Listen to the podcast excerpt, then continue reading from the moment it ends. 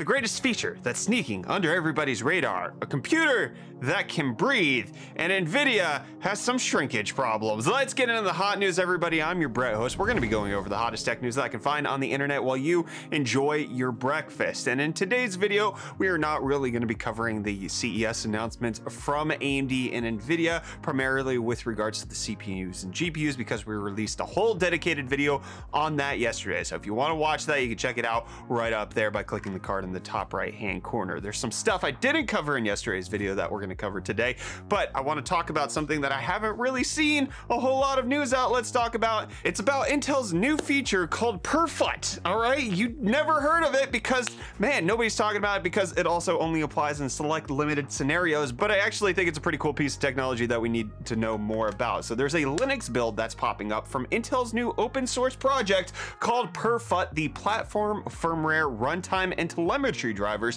which allow it so that when you do a BIOS update, you actually don't have to restart the system. When we talked about how Intel might be working on this and that might come out at some point, but now there's actually drivers that are starting to roll out for it. However, do note that this is a server exclusive feature at the current time, and it's not really for Linux desktop environments, as well as the fact that there's not a whole lot of specifications surrounding whether or not we know if you need to have Intel specific hardware in order to pull this off, but it is at least an intriguing concept where you will never never have to shut down your computer again. Obviously, because it's in such a limited capacity at this point, it not being available on Windows or being available to regular consumers kind of decreases the excitement a bit, but I do actually enjoy this because I think it opens up the BIOS update environment to a lot more consumers if they don't have to go through actually entering their BIOS. If they could do it from a desktop environment without having to restart, that could potentially create a better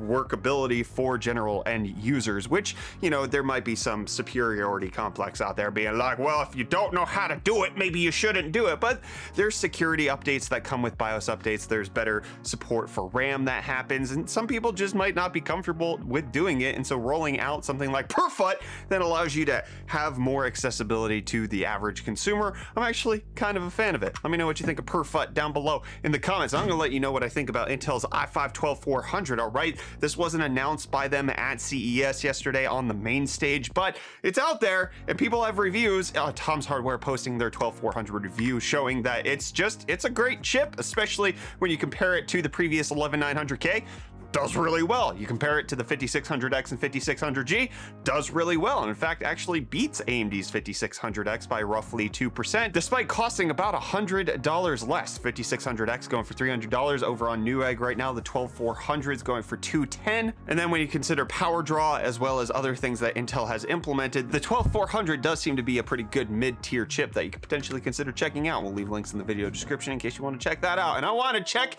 out my case breathing air all right, I want to see it aspirating the environment that's going on. And that's exactly what CyberPower PC wants to bring to us. They're Kinetic Series gaming PCs that have these foldable flaps that make it so that it can breathe open air so that it can actually change its front panel on the front depending on how much airflow it actually needs, depending on what process it's doing. It depends on a whole lot, but that thing looks gosh dang cool. I absolutely love it. CyberPower PC saying that it reads your PC temperatures every five seconds and it'll open and close different vents in order to allow different amounts of airflow through. But despite the fact that we've been getting the same perforated mesh cases that have tempered glass on the side, this seems like a breath of fresh air in uh, that static, you know, PC case environment that's out there. CyberPower PC saying that it should be coming out sometime later this year in their Kinetic series pre-builds in case you want that, but they're also going to be considering whether or not to release this as a standalone $250 case, which is a lot of money, but they're say they might do it if there's sufficient demand. So if you have demand for it, demand it down below in the comments. Maybe they'll see it and you could actually request it. In case CyberPower PC is watching this video, I would like to see this review sample. I make video. I want. I want kinetic.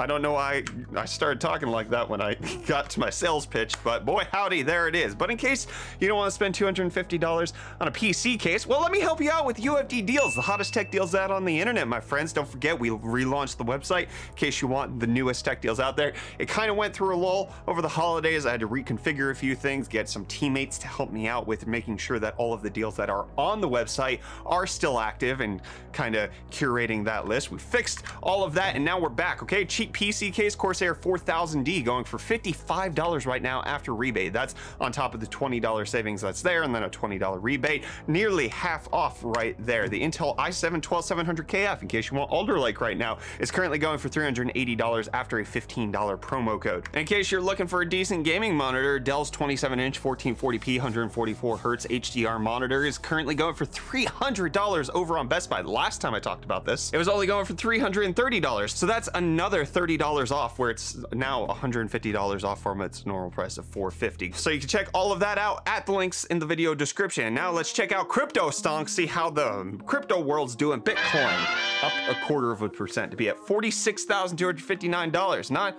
looking so hot overall, below a $900 billion market cap. Ethereum up 2.5% to sit at $3,800 and Dogecoin up a quarter of a percent as well to sit at 16.9 cents. The meme stonks, however, having a rougher time. GameStop down 4% right now to be at 146.65. AMC collapsing 4.3% to sit at $25.38. Just not looking quite good for AMC at the moment, but it is looking good for the James Webb Space Telescope because NASA officially announcing that the 70 foot sun shield has successfully deployed, which will allow it to make sure that the temperature on the sensors are actually really cold and that the hot side of the telescope stays hot. That way it doesn't translate over to the IR receivers because heat can be seen in infrared, and so we wouldn't get good pictures if there is heat. So that's what the sun shield's for, and it's successfully deployed. So far, essentially, as far as I'm aware, everything that's supposed to go right with the JWST has gone right. It took us a long time to get there. It launched on Christmas, and now it's doing well. Good job, JWST. Good job, NASA.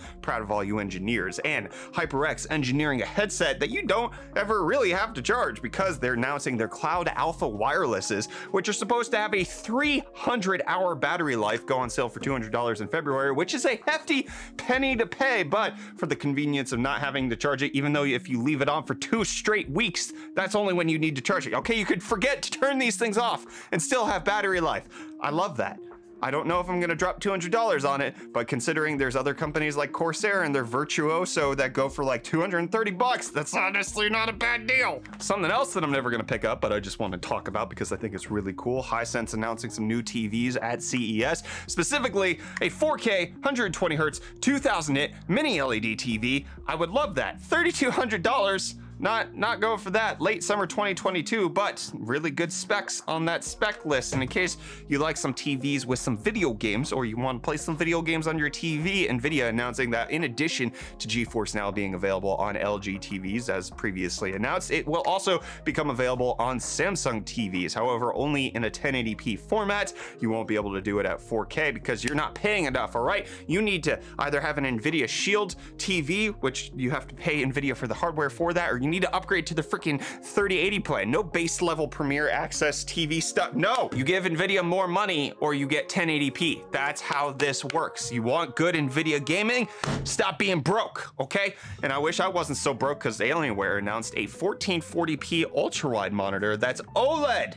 Whew! It doesn't have good HDR, it's only HDR 400, but 3440 by 1440 OLED curved display makes me a little happy. I would love to see this. Going on sale March 29th. And what's going on sale is NVIDIA's gaming monitors, their esports monitors, which like, I'm not an esports gamer. I don't run in those circles, so maybe this makes a little bit more sense to some other people, but they announced 27 inch 1440p 360 hertz gaming monitors, which on the surface sounds really cool. It can improve aiming by up to 3% over traditional 24 inch 1080p monitors, okay?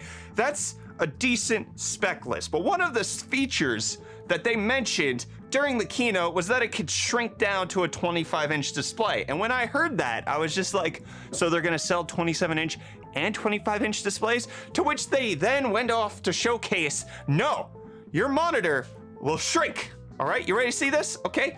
It goes from a 27 inch 1440p to increasing the bounding box so that it's only 25 inch. You lose, it just increases the black bars. How is this a feature? Doesn't, can't your computer already do don't monitors already have like display areas? Can't you decrease the display area?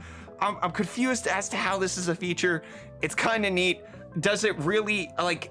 Would it make a huge difference to go from 27 inch 1440p to 27 inch 1080p? Like, why couldn't you just keep the extra display resolution? Why couldn't you just keep the extra inches?